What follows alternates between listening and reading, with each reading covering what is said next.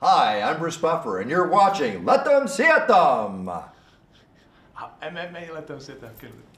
Hi, I'm Bruce Buffer, and you're watching MMA Letem Sietem! Dámy a pánové, chlapci a děvčata, moji milí samurajové, MMA Letem Sietem, 193. nebo 4.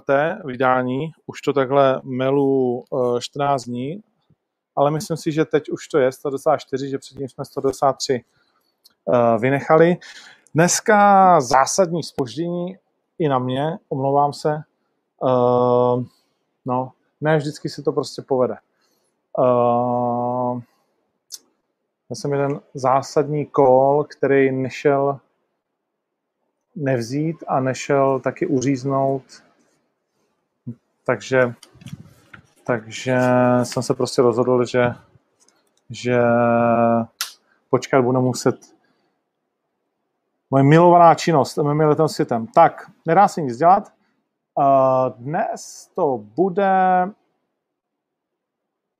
na bázi takové, že si řekneme už kompletní startovku na turnaj Oktagon 23 a že si řekneme něco málo k UFC, které se uskutečnilo, a k tomu asi určitému zklamání, které nám připravil Kevin Holland v hlavním zápase.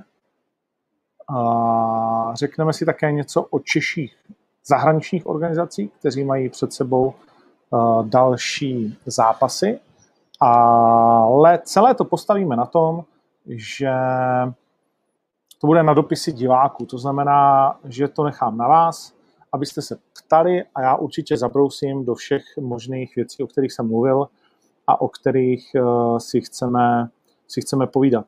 Dneska to bude bez Melouna, který má práci a tím je to asi daný, jestli se nepletu. Tak jo, takže pojďme na to. Čím začneme?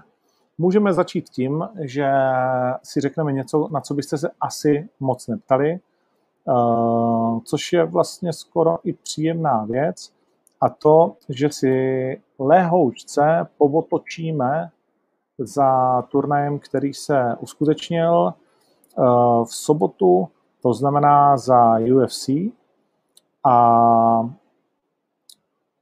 lehce si proběhneme vlastně, co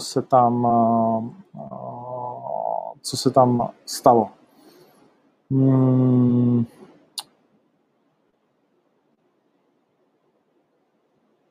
Kevin Holland prohrál v hlavním zápase naprosto jasně a řekněme dominantně, podlehl Marvinu Vettorimu. Marvin Vettori připsal další vítězství a křičí o titul. Má to 17-4, fantastická bilance. Pro mě je to strašná nuda sledovat Marvina Vettoriho. Přiznám se, že to samozřejmě je účinný styl evidentně v poslední době, ale pro mě je obrovsky nudný. Porazil Jacka Hermansona v 5 kolech na body, porazil Kevina Hollanda v 5 kolech na body a myslím si, že UFC bude dělat víceméně vše možné, aby Marvin Vettori nedostal hned tak titulovou šanci. On už jednou zápasil s Izraelem Adesanyou v roce 2018 v dubnu, kdy Israel Adesanya vlastně vstupoval do UFC a prohrál split decision a byl dlouho jediným, který měl vlastně na Adesanyu tak říkajíc recept, než přišel zápas s Blachowiczem, ale to nemusíme tak úplně brát v potaz z hlediska samozřejmě střední váhy. Vettori už je veterán UFC, už je tam 5 let, je jednoznačně nejúspěšnější Ital, má jenom 2 porážky, 1 remízu, 5 vítězství v řadě, Cesar Ferreira, Andrew Sanchez, Karl Robertson, Jack Hermanson a Kevin Holland. V poslední době tedy jedno jméno lepší než druhé. Problém je u něj, že před časovým limitem skončily pouze 2 jeho zápasy z celkových 10, které už má na svém kontě v UFC, a že to prostě je taková předvídatelná nuda a vy si jenom přejete, aby vlastně ten člověk, který proti němu půjde, měl na to nějaký recept, ale to se povětšinou nedaří a tak je to taková wrestlingová, alespoň pro mě, a to jsem i fanoušek jako hezkých zápasů wrestlingových a země, ale u Vettoriho to fakt jako nějak zvlášť nevidím. Kevin Holland se nechal slyšet, že svůj strom měnit nebude, což ale zároveň znamená, že nebude vlastně vyhrávat na určitý úrovni, že je jasný, že prostě na něj je ten recept.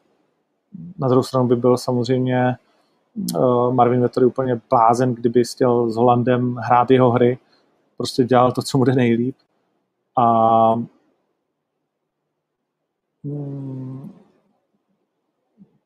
Kevin Holland se buď bude muset přizpůsobit, anebo bude muset být tak fantastický striker, což se několikrát ukázalo v tom zápase, že bylo blízko k tomu, aby Vettorim otřásl, nebo si mi otřásl, ale by to prostě dokázal využít něco víc, než jenom malý edge na pár vteřin.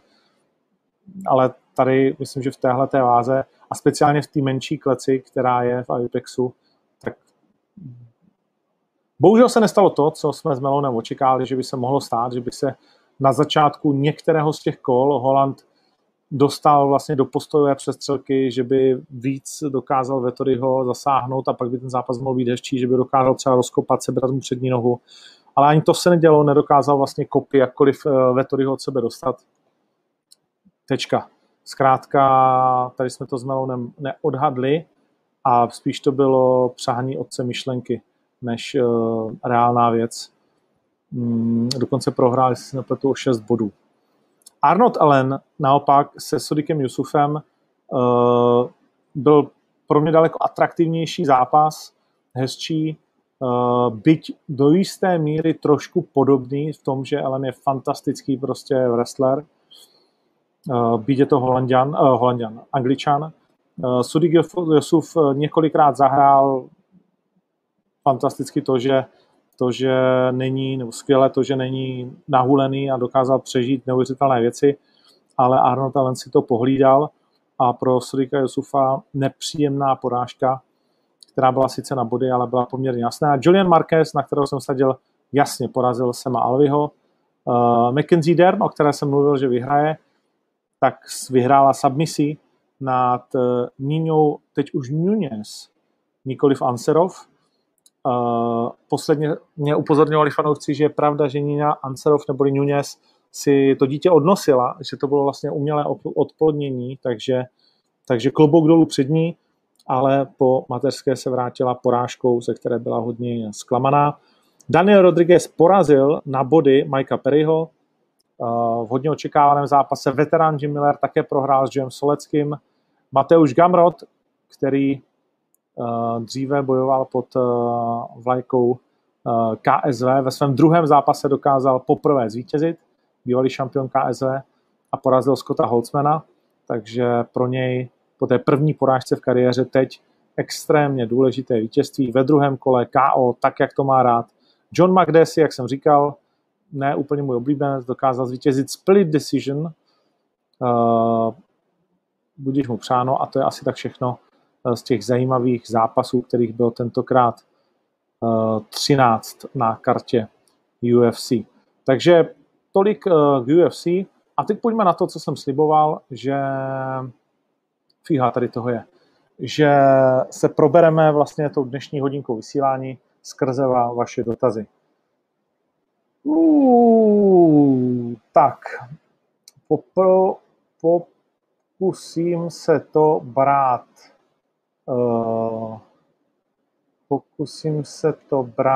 postupně. Tomáš Kandrik, jestli se můžeme těšit na Piráta jako moderátora. Já zatím mám na ní poměrně rozporuplné odezvy, že některým se to líbí, některým se to hodně nelíbí, tak na tom určitě musíme s Pirátem nějakým způsobem zapracovat, aby bylo víc líbí, než nelíbí. To i teď si myslím, že plus minus je. Ale není to taky jednoduché, takže, ale ano, Pirát bude na 23.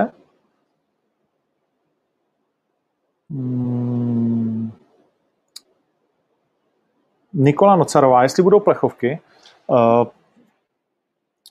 Tak, plechovky měly být a myslím si, že nakonec budou, jestli se stihnou, protože když už jsme se do toho dali, tak bychom chtěli vyrábět k každému zápasu.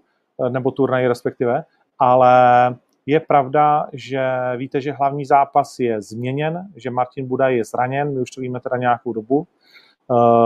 Hledali jsme soupeře, kterého jsme také našli. Soupeřem místo Martina Budaje, u kterého nechci nějak to zranění specifikovat, protože přeci jenom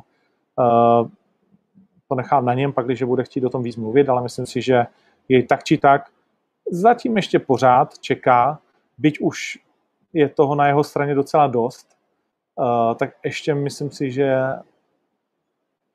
ještě jednou může platit to, že další zápas Martina bude titulový, takže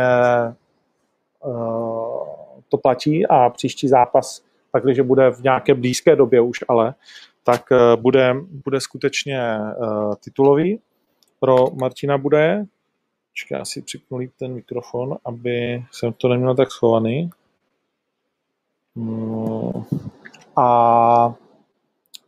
A Minda zůstává na hlavní kartě, ale ne jako hlavní zápas, to samozřejmě ztratilo kouzlo do jisté míry a jeho soupeřem bude Kerrison Baby, což je brazilský borec, který to má 5-2.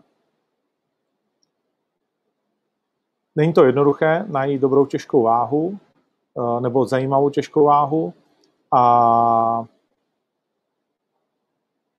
Kerrison Baby tedy bude s Mindou a nový hlavní zápas je Knížepán a Andrea Fussi.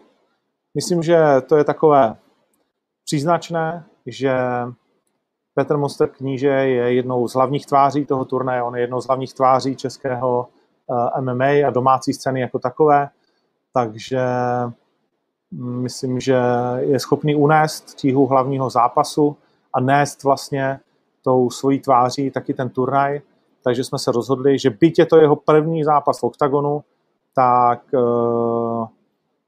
jsme chtěli přeci jenom, aby v hlavním zápase byl někdo z domácí scény. Rozhodovali jsme se mezi Briček Brito, protože ta vážnost toho zápasu je velká, a Kníže Fussi. A nakonec to bude vlastně veterán Bellatoru, byť tam měl jenom 2 zápasy, ale oni to používají celosvětově, tak myslím, že to nevadí, když to takhle řeknu. A proti němu tedy Knížepán, kterého jsem chtěl pozvat dneska, ale pak prostě jsem to měl tolik, že jsem to nestihnul.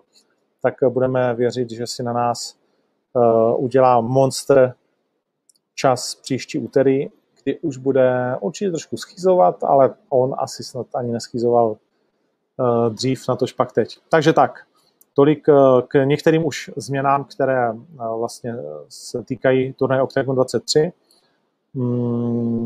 Jak to vypadá s kulatou klecí? Dobrá otázka Marka Slováka, jde vidět, že to sleduješ. A jediné, co můžu říct, je, že bude. Teda doufám, že bude, protože máme vyrobenou plachtu, je to všechno daleko těžší, komplikovanější, potřebujete místo jednoho kamionu 2, ta klece samozřejmě daleko hůř skládá, takže je to vždycky, když stavíš novou klec, tak je to technicky náročnější, ale ti kluci si to postaví nejdřív u sebe vlastně na Slovensku cvičně, aby věděli, aby znali všechny teoretické problémy. I plachta se tiskne dřív, aby si to mohli vyzkoušet. A naštěstí máme v Brně dostatek času, nehoníme tam nájem, že by před náma a po nás byla akce, ale hlavně před náma, takže v tomto směru to nevadí. A můžeme se těšit poprvé v historii domácí scény na kulatou klec. Teď jsem řekl poprvé a přemýšlel jsem, jestli někdo měl kulatou klec, ale myslím si, že ne, že jsme první. Takže tahle ta změna začne platit na turnaji Octagon 23 nakonec. Nemusíme platit nástupová práva za každou písničku, máme to v rámci...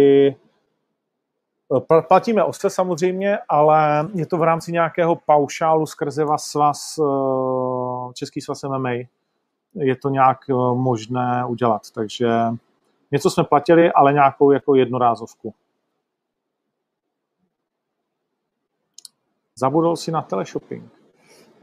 Nezapomněl, já ho tak různě dám v momentě, kdy bude třeba. Minda je superfight, to jsme si tedy řekli, není to titul.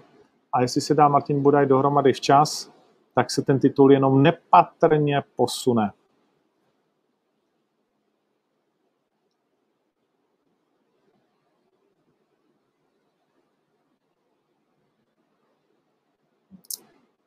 Co říkáš na to, že David Dvořák v rozhovoru u KS prozradil, že David ve sparinzích naprosto přijel jak na zemi, tak i v postoji?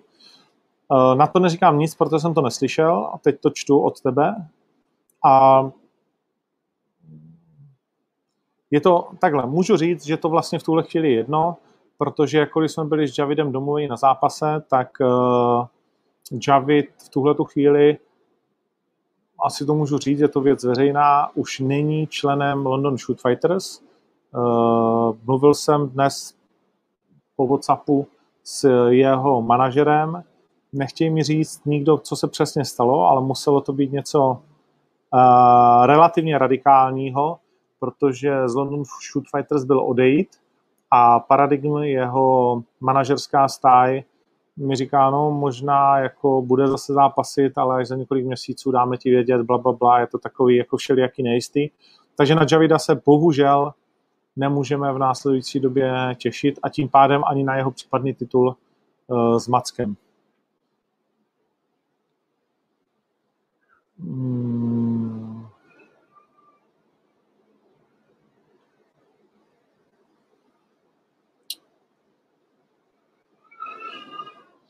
Fight Preparation od Jirky Procházky, přiznám barvu, že nesleduju, že vždycky vidím jenom nějaké úryvky a už toho sleduju tak strašně moc, že já si to nechávám tyhle ty věci potom před tím turnajem, nebo když mám nějakou noc delší, tak si to popustím všechno najednou. Není to něco, co úplně na rovinu řeknu, by mě nějak extra zajímalo.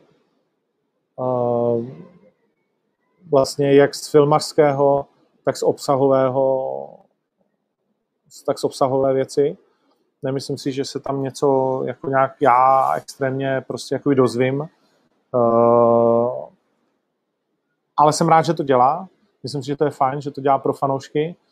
A co jsem viděl ty úryvky, tak to vypadá i jakože v pohodě. Viděl jsem nějaký momentky, že si dával Michal Martínek na Instagram z toho. Viděl jsem, že s Melounem trénoval.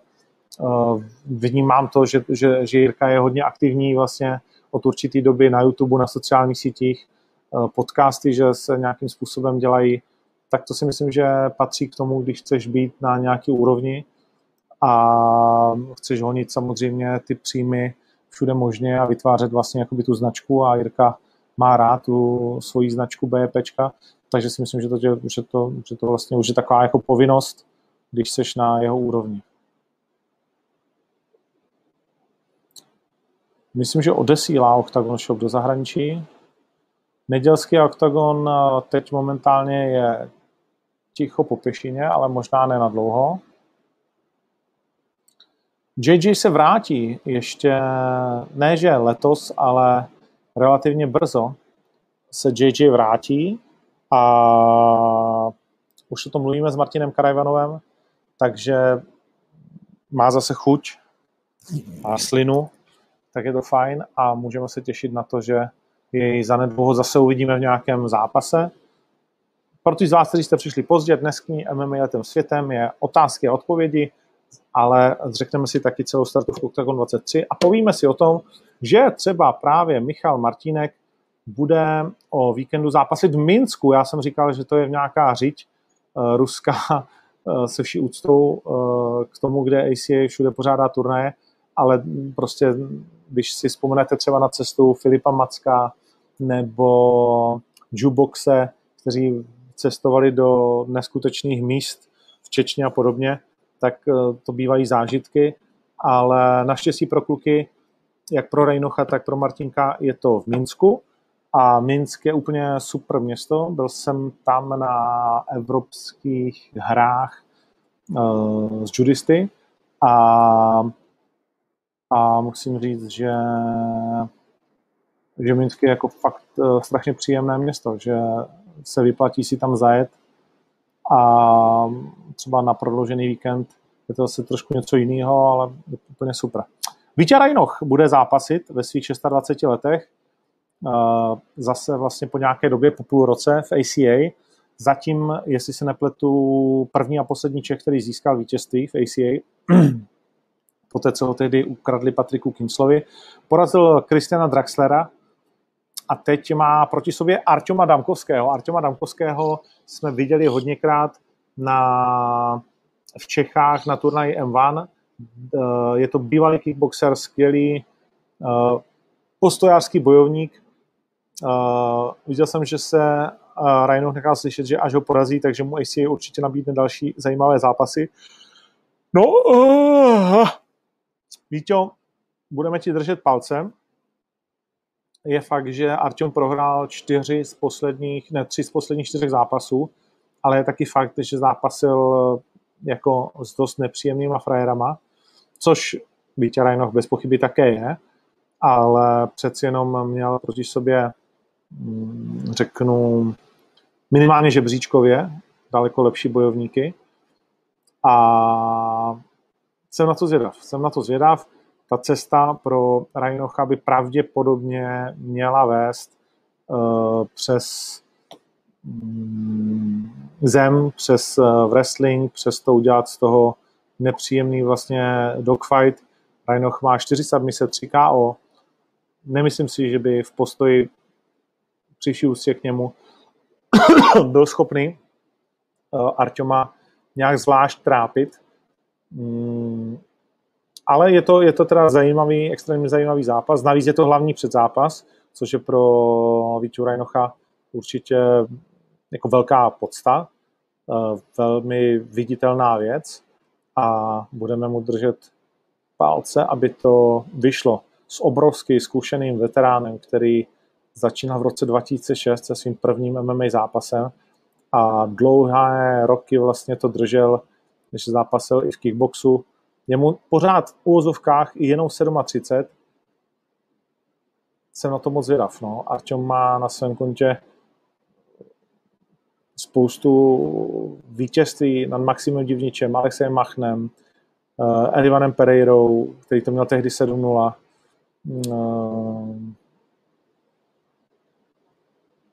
No. Prohrál s Tysomovem. Nevím, jestli z toho se dá zrovna odrazit. Porazil třeba Antuna Račiče, což je určitě zajímavé, protože Antuna Račiče si pamatujete jako nedávného šampiona KSV, který teď ztratil svůj titul se Sebastianem Přibyšem v takovém vyrovnaném zápase na 5 kol, na KSV 59. Tak jo, vrátím se zpátky k těm otázkám.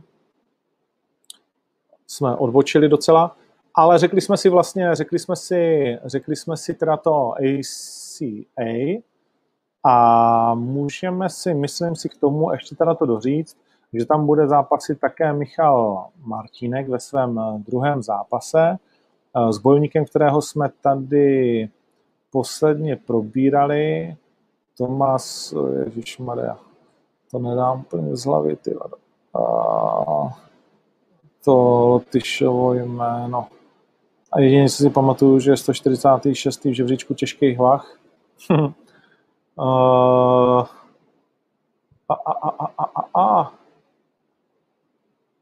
No, asi to budu muset zvládnout bez toho. Nebo počkej, mrknu tady na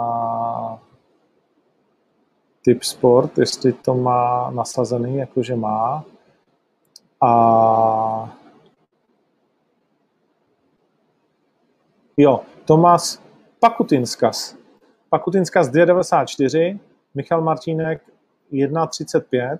Sadil bych, až bude vypsáno, že zápas bude ukončen před limitem, klidně. Momentálně 1,35 na Martínka.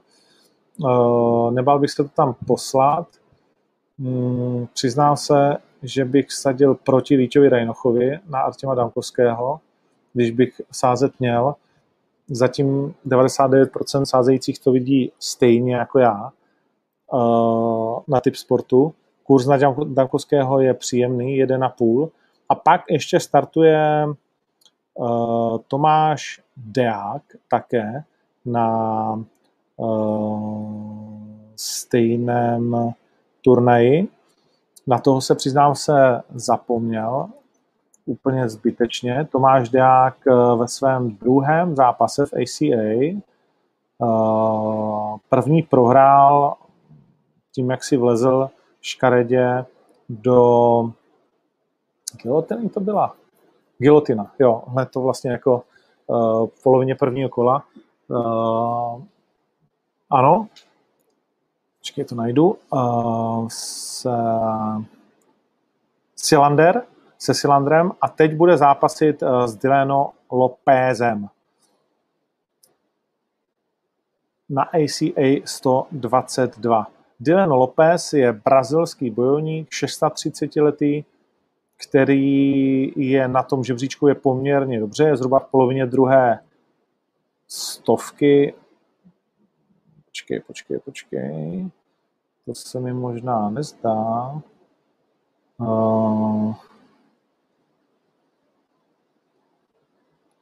Najdu to, když už se o tom bavíme, tak to najdu přesně, abychom to měli. Je 129. Je na tom líp než Tomáš Deák. Tomáš Deák je 145. Dileno Lopes je 129. v tuto chvíli v bantamu, takže ano, takže jsem v tomhle směru měl víceméně pravdu. Naposledy prohrál na ACA, on už je docela veterán téhleté organizace, začal s ní koketovat hned poté, co odešel z UFC, kde měl sérii vlastně dvou porážek s Reginaldou Vieirou a Anthony Birchakem, s Birchakem na split decision, a pak odešel do ACA, jedno, vlastně ty organizace se spojily, a od roku 2017 ní působí, nezápasí nějak zvlášť často, stihnul 1, 2, 3, 4, 5, další 4 zápasy byly zrušeny, 5 zápasů za 4 roky, to si myslím, že není bůh ví co.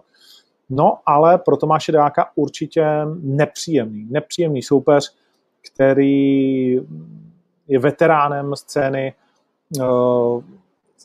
Myslím si, že by to mohl být zápas, ve kterém Tomáše uvidíme hodně boxovat, že bych byl rád, kdybych viděl od Tomáše to, že bude věřit svému boxingu, svému postoji, protože jeho soupeř má 17 submisí, samozřejmě Tomáško je skvělý také na zemi, ale že Tomáš má ty nepříjemné háčky, že má ten box dostatečně dobrý na to, aby právě třeba se svým soupeřem zůstal stát.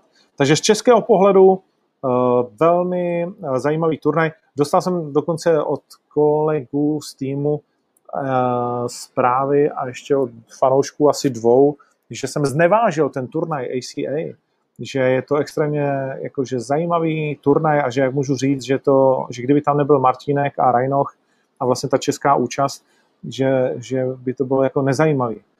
Tak já se omlouvám, ale myslím si, že v Čechách se najde tak 100 lidí možná dohromady, spíš bych řekl, že to bude míň, že jich bude tak 20, kteří se pravidelně dívají na turnaje ACA a vyznají se v těch turnajích, v těch jménech, v těch žebřících a tak dále. No, řekl bych, že je méně než 5 těch lidí. Takže z tohoto pohledu si myslím, že ty turnaje prostě pro domácí fanoušky nejsou moc zajímavý a kdyby tam nebyli ty český zástupci, takže se na to jako nikdo moc dívat nebude. To si opravdu myslím, čísla to potvrzují, ale nikomu neberu, že to je jako špatný turnaj nebo něco podobného, to určitě ne. Výkony tam jsou bez pochyby skvělý, ale prostě nějaká atraktivita jako nikoliv kvalitou, ale tím, co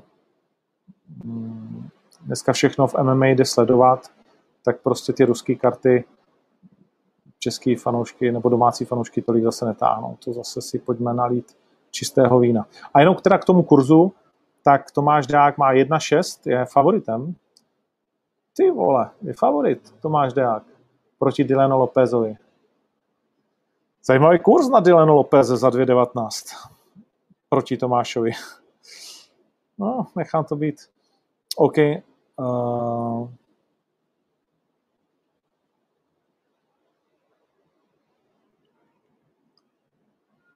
Vidíš, Jan Trumpich, tak tady mi udělal radost.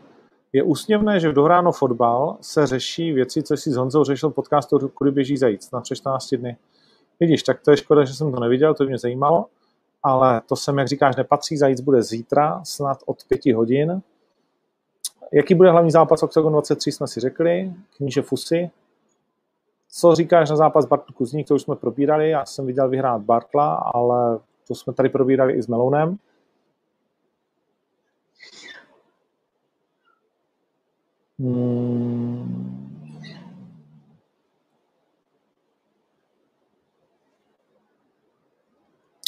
S Jirkou, co říkám na Jirku Procházku a na jeho formu? Byl jsem překvapený, že my jsme se viděli vlastně už na turnaji v Brně naposledy a prohodili jsme spolu 10 vět, protože on tam byl s Andresem a byl jsem překvapený, jak málo má kilogramů. Říkám, ty vole, ty už jsi snad na váze skoro, ne?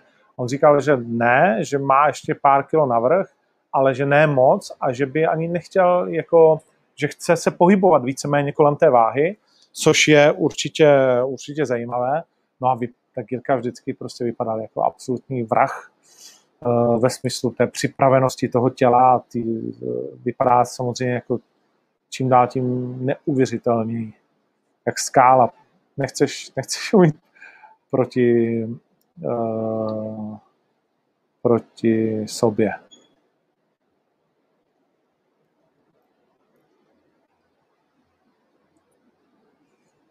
Jestli se má Mach přihlásit o zápas s Hollandem?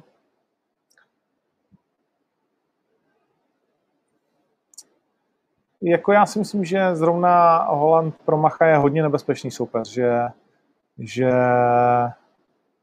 vlastně jsou si velmi blízcí tím stylem a že zas pozor na Holanda, jo? On není žádný, jako to, že dvakrát prohrál na absolutní úrovni, znamená.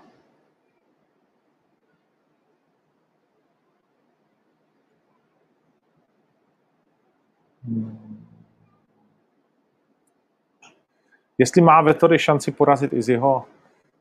Ježíš, hlavně to ne. Myslím si, že ne, že reálně jako každý má, víš, jak to je v MMA, ale myslím si, že ne, že je fakt jako na někoho, jako je Adesanya, je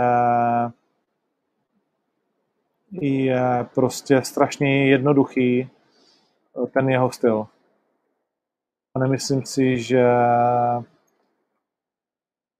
by dokázal vnutit právě jako Adesanyovi, jo? Že by ho tam dokázal udržet a že by to šlo takhle hladce, jak to šlo s Kevinem Hollandem a v těch posledních. Prostě ten rozdíl mezi těma jeho soupeřema, které doteď porazil, přišel úctě i k Jackovi Hermansonovi a mezi Adesanyou je pořád v tuhletu chvíli pro mě jako dostatečně velký ve prospěch Adesany, že si vůbec nedovedu představit, že by se to stalo.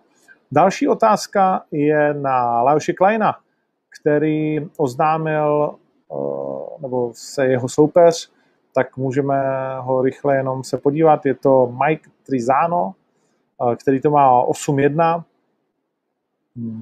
Američan, osamělý vlk, přezdívka, 29 let, 180 cm.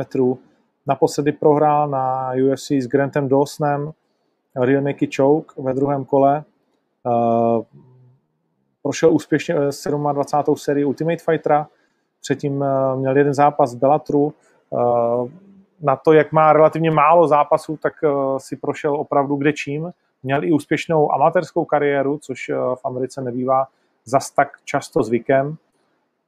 Není to žádný velký ukončovatel, což si myslím, že pro Lajoše je vlastně super zpráva. V Ultimate Fighterovi vyhrál 2 zápasy split decision a já vidím Lajoše jako, řeknu, velkého favorita v tomhletom zápase a vidím to pro něj jako velmi dobrý zápas. Samozřejmě, že ne lehký, lehké zápasy nejsou, ale jako velmi, velmi dobrý zápas, který by Lajoš, a když všechno půjde hladce, měl získat ve svůj prospěch.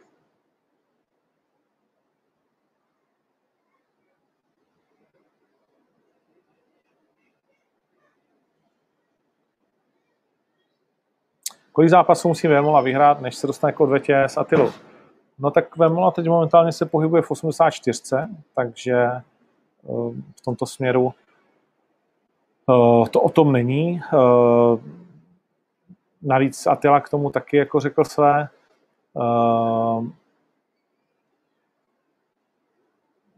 Nevím, teď je to takové, ještě v téhle době, kdy víme, že Attila nenastoupí, že bez lidí, blablabla, tak je to skoro zbytečné momentálně o tom mluvit. Myslím, že není jako nic nového, co bych k tomu mohl říct.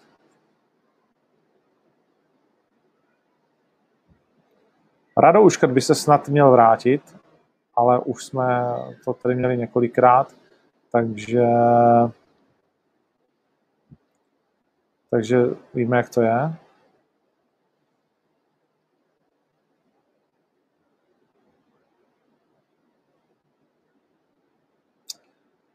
Co se týká statistik, tak máme na to někdy do konce týdne nějaký call a zase to snad ještě budeme posouvat, takže ještě to bude asi nějakou dobu chvíli trvat, než to bude úplně ideální, ale pracujeme na tom.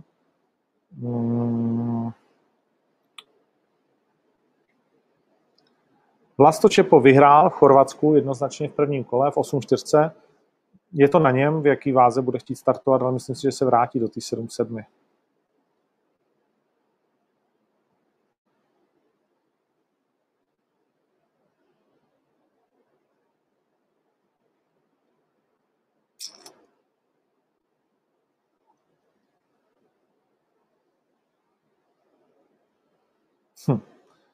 Honza Saurus.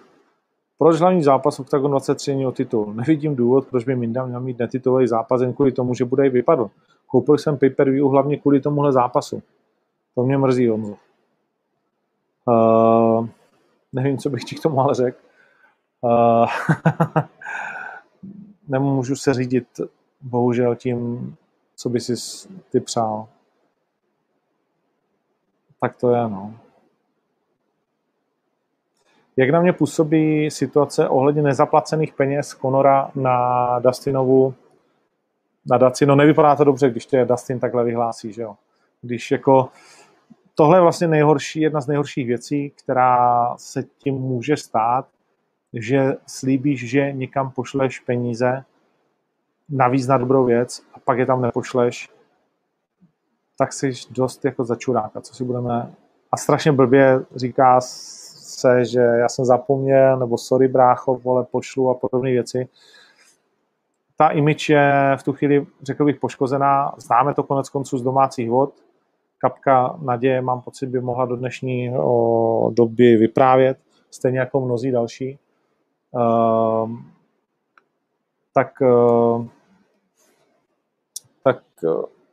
Tohle působí hodně špatně.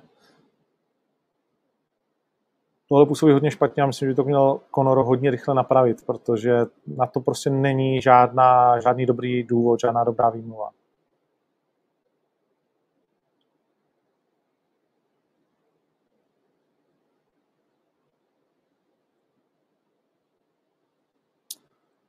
Otázka, kterou se přiznám, že nemám jako nějak zvlášť, už jsme se tady probírali 100krát, ale v rychlosti, co si myslím o monopolu Oktagonu. Myslím, že Oktagon za první nemá žádný monopol, že jsou tady ostatní turnaje, které teď třeba se nepořádají kvůli té situaci. Pořádal se jeden turnaj kolegu, který budu trošku kousavý. Proč ne? Vstupovali na scénu s tím, že to všechny naučí, že budou ukazovat mladým profesionální cestu a vychovávat a všechny tyhle ty věci. A pořád vlastně jako dokola vždycky, když jako někdo říká, že mu nejde o peníze a chce dělat jenom tu výchovu a tak pak to vždycky končí tím, že se vlastně jakoby nic neděje a že nikde žádnou výchovu jakoby nevidíš. A že to je vlastně jenom celý jako trošku víc neprofesionální než profesionální. A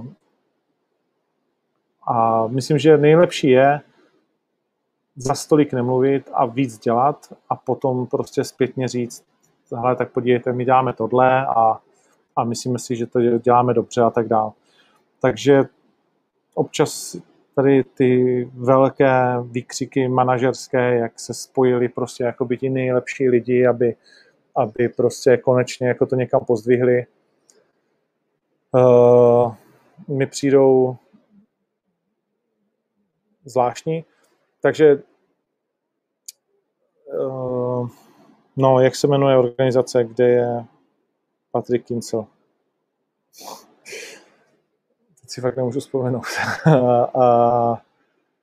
To je jedno. Tak dělali turnaj, na který nedostali výjimku, dostali nějakou malou pokutu a teď mají dělat zase turnaj, jestli se nepletu. Tehdy to bylo v obchodním centru MMA League? Master League. Tak...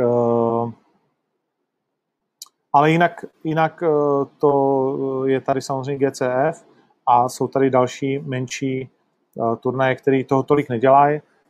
A jestli se ptáš na to, jestli si myslím, že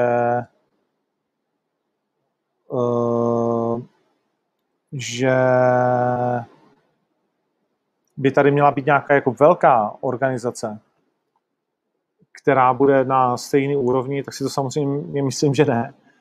Ale ani ne tak z důvodu, že bychom se báli konkurence, ale z důvodu, že to prostě jako nedává vůbec žádný smysl. Není to nikde vlastně na světě.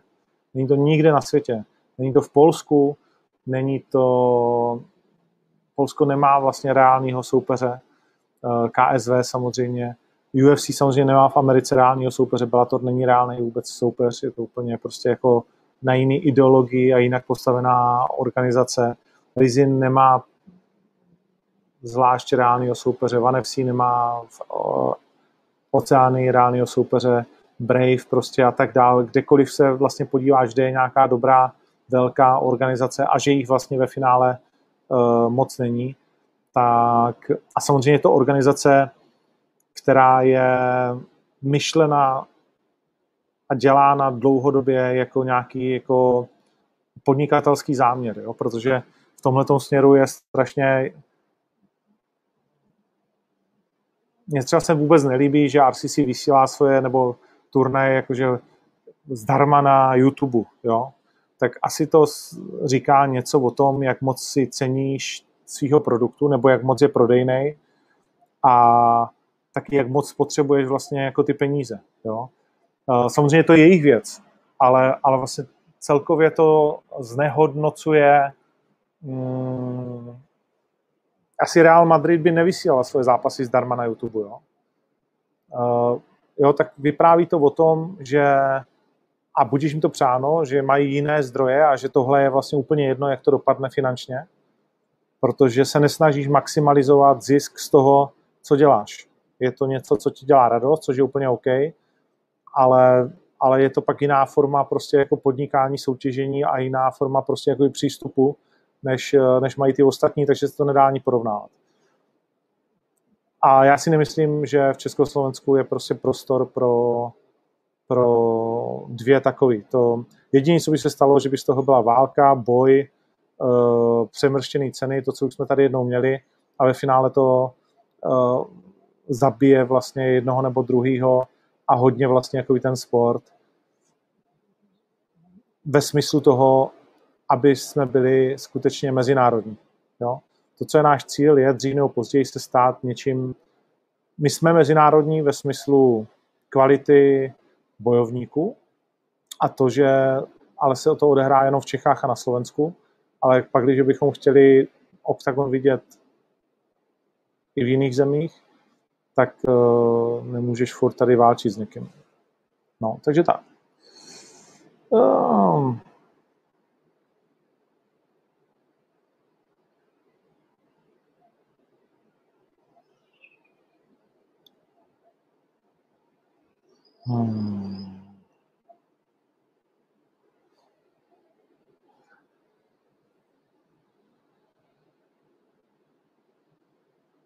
Vždycky, když je tady nějaký echtyl tohoto typu, tak jsem rád, že se na to dívám.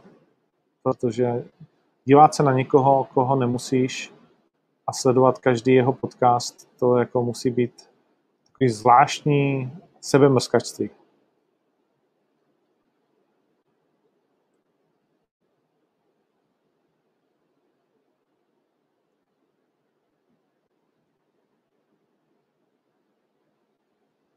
Jestli sleduju FEN, občas se podívám, jestli je to pro nás relevantní konkurence, jako v čem. My si nekonkurujeme nějak zvlášť ani s KSV. My máme jiný asi model. Ne. Známe se s majitelem, jednou jsme si volali dvakrát, možná víckrát.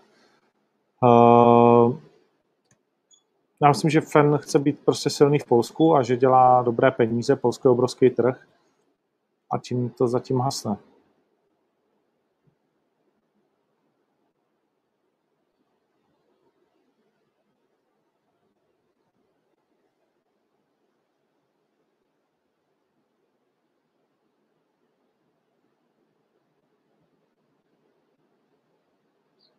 Kuba Kulhánek se snaží být vtipný, ale Karlovcovým ukončuje svý soupeře, samozřejmě na jiný úrovni, jiný druh soupeřů, ale i když má vlastně jakoby těžký soupeře, jako je třeba Robertson, tak ho dokáže ukončit. Jo?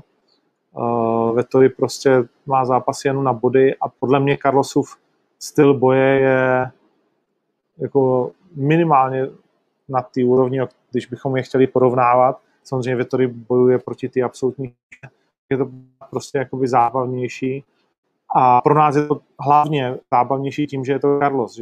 Vettori mu asi nikdo z nás nemá žádný zvláštní vztah, takže i to tam se promítá. Okay.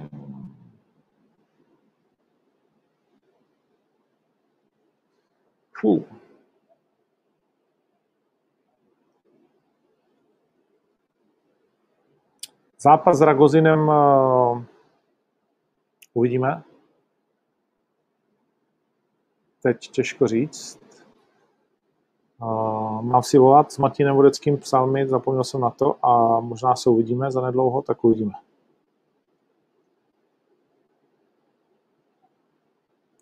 Wittner ve hře vůbec není, ten je zraněný.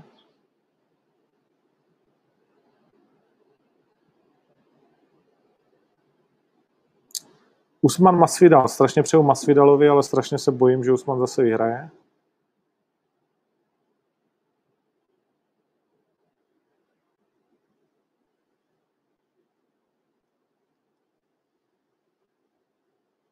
Jeremy Kimball je, myslím si, na cestě. Bavíme se. Teď mi to skočilo celý.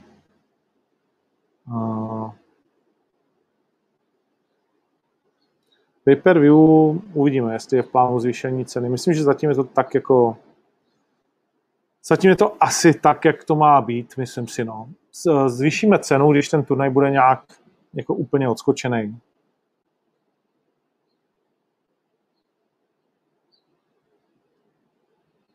Co komentování UFC pro Tipsport? Mají streamy. A nemají komentovaný streamy náhodou? Já myslím si, že jo. A přiznám se ti, že asi oni by za to nechtěli dávat ty peníze, co já bych už dneska chtěl za něco takového. Ta láska k komentování ve mně zůstala, ale.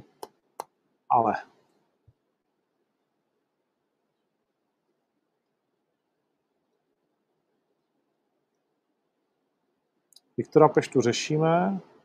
Pavlu Kladivovou jsme řešili. Dohnal ne. Info o nové výzvě není.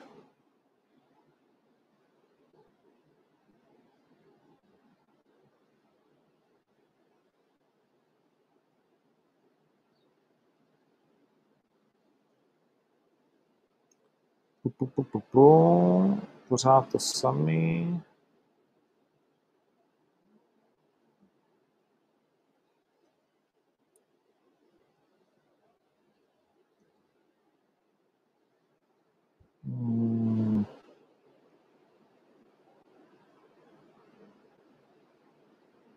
Adame Kadleci, stačí napsat jednou otázku, vnímám ji. Co říkám z online streamy na Discordech? Zloděj jako zloděj, co ti na to mám říct? Snažíme se to řešit, sestřelujeme to a na Discordu je to těžší. ale zase řádově tam není jako tolik lidí. Zloděj jako zloděj. Taky.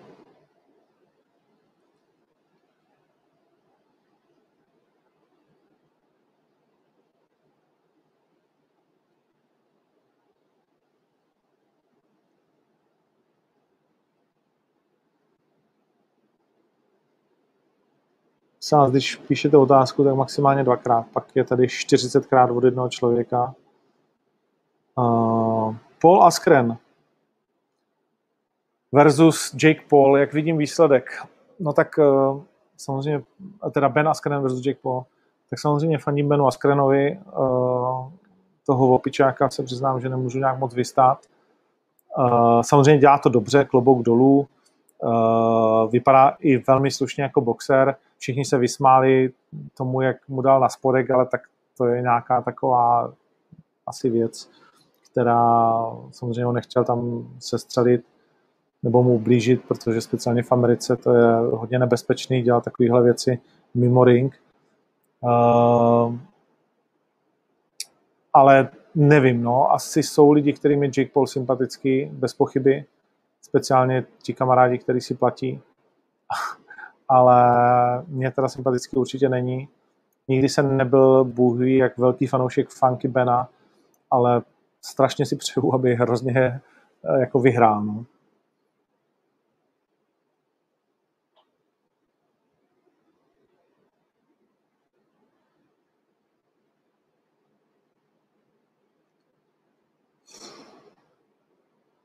OK, Adam Kadlec stačí.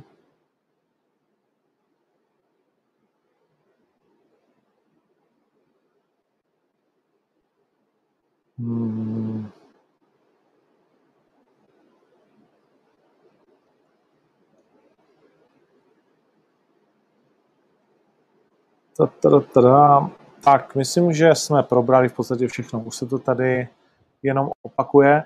Tak možná ještě jenom řeknu... Viktor Pešta, už jsem říkal, jak to s ním vypadá. Zanedlouho se to dozvíte. Tak jenom... A nebo nechám tu startovku vlastně na klucích. Celkově v tuhletu chvíli je ve hře 14 zápasů. Máme problém se zápasem Leo Brichty. Bohužel jeho soupeř má koronavirus, Maja, ale mám potvrzenou v tuhletu chvíli náhradu a řešíme jak váhu a jak ho dostat do České republiky, protože to zase bude divočina, ale velmi zajímavá náhrada. Takže...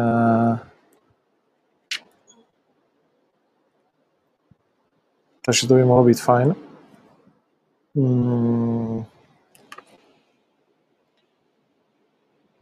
Ještě některé zápasy jsme, mám pocit, nezveřejnili, takže to tady asi nebudu říkat, ale Minda, který jsem, to už tam je. Tereza Bledá, to je fantastický zápas s Brazilkou. Přiznám se, že jsem Terezovi Bledé chtěl dát lehčí zápas. Nebo lehčí. Nemyslím si, že lehčí. Chtěl jsem jí dát zápas s jinýma soupeřkama, ale Andrea Anders pořád piskoval, že by fanoušci jako strašně na Terezu nadávali, kdyby šla z některou z bojovnic, které se nabízely, jenom protože ještě neměla profesionální zápas. Ale měli velmi kvalitní amatérské rekordy. A já jsem říkal, že to je hovadina, že prostě pak už je tady jenom tahleta Martins a že to je vlastně pro Terezu skoro zbytečný, protože já si myslím, že Tereza má velkou šanci na vítězství, ani nevím, jaký má v tuhletu chvíli kurz, ale říkal jsem Andrému, ty vole, ale představ si, že to, co si samozřejmě představuješ, Tereza teď vyhraje, podívejte se na to, taky jste blázni, Tereza už má kurz 1.16, což je úplně jako, že mimo mísu oproti té zkušený soupeřce, ale začínala na 1,20 a už je na ní 50 000. A říkám, vy jste blázni, protože když se střelí takhle dobrou nebo takhle zkušenou soupeřku, tak pak už vlastně proti ní nebude chtít nastoupit jako už tak nikdo. Už teď je těžký sehnat těm českým holkám nebo těm našim holkám soupeřku, ať už Sabové nebo Bledé. Evelina Vozňák, taky velká favoritka proti Elizabeth Vanessa Rodriguez, venezuelské bojovnici, která je ale hodně nepříjemná, mohl by to být hezký zápas. Kratos versus Chaba. Chaba hoč favorit, 1,62, to je docela zajímavá věc. Myslím, že Kratos jako... Ale sázíte na Kratose, no? Výrazně. Skvělý zápas je Ryšavý Kuzník, o tom se nemusíme ani bavit. Zatím vidíte jako velkého favorita Kuzníka. Já bych to tak neviděl jednoznačně, že 88,12%, co se týká sázek, to si vůbec nemyslím. Obrovský favorit je Tomáš Robertsen u vás. Na něj je sazeno 2,7 milionů korun. 14 dní před turnajem. Wow. Jana Mikulášek asi se stane novým členem Tip Sportu teďka. Udělají cokoliv, aby vyhrál. Na Petra Knížeho se sází hodně. 700 000, 99% věří jeho vítězství proti Barbarovi. Člověče. Tady jde vidět, jak sázíte srdcem. Jak to prostě není úplně, jak to není úplně spjaté s nějakou realitou a s nějakou pravděpodobností a tak dále. A to je na tom konec konců i to zajímavé. No, tak jo, tak já myslím, že fajn. Vidíš, ještě se nevzpomenul, ano, Vojta Barborík má teď zápas na KSV, smluvní zápasník Oktagonu, který to má 12-1 ve své kariéře a teď necháme zápasit na KSV 60. Křištof Klacek je jeho soupeřem. Tomáš Narkun bude bojovat o titul s Filipem de Friesem. Velmi zajímavý zápas. Těžká váha. Křištof Klacek a Vojto Barborík třetí od konce. Křištof Klacek je ten kluk, kterého tady kdysi uložil k spánku high kickem Lajoš Klein, ale nenechte se plést. Už je to nějakou dobu od té doby. Vyhrál 2 zápasy, 1 prohrál s Marcinem Hřoškem naposledy v KSV. A věřím, že Vojta je bojovník, který na Křištofa bude platit, že by to měl být zápas, který si Vojta přiveze domů jako vítězný. Tak jo, spousta zajímavých zápasů o víkendu. Myslím, že jsme probrali plus minus všechno, co jsme chtěli. A příští týden se společně můžeme zase těšit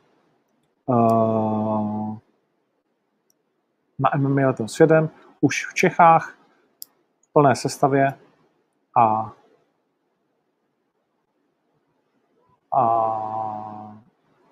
věřím, že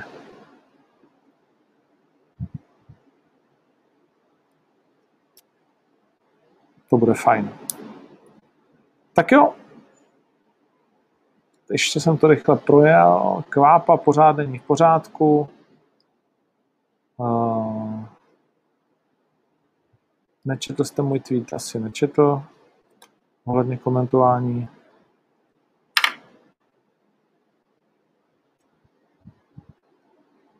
Z Německa se dá koupit.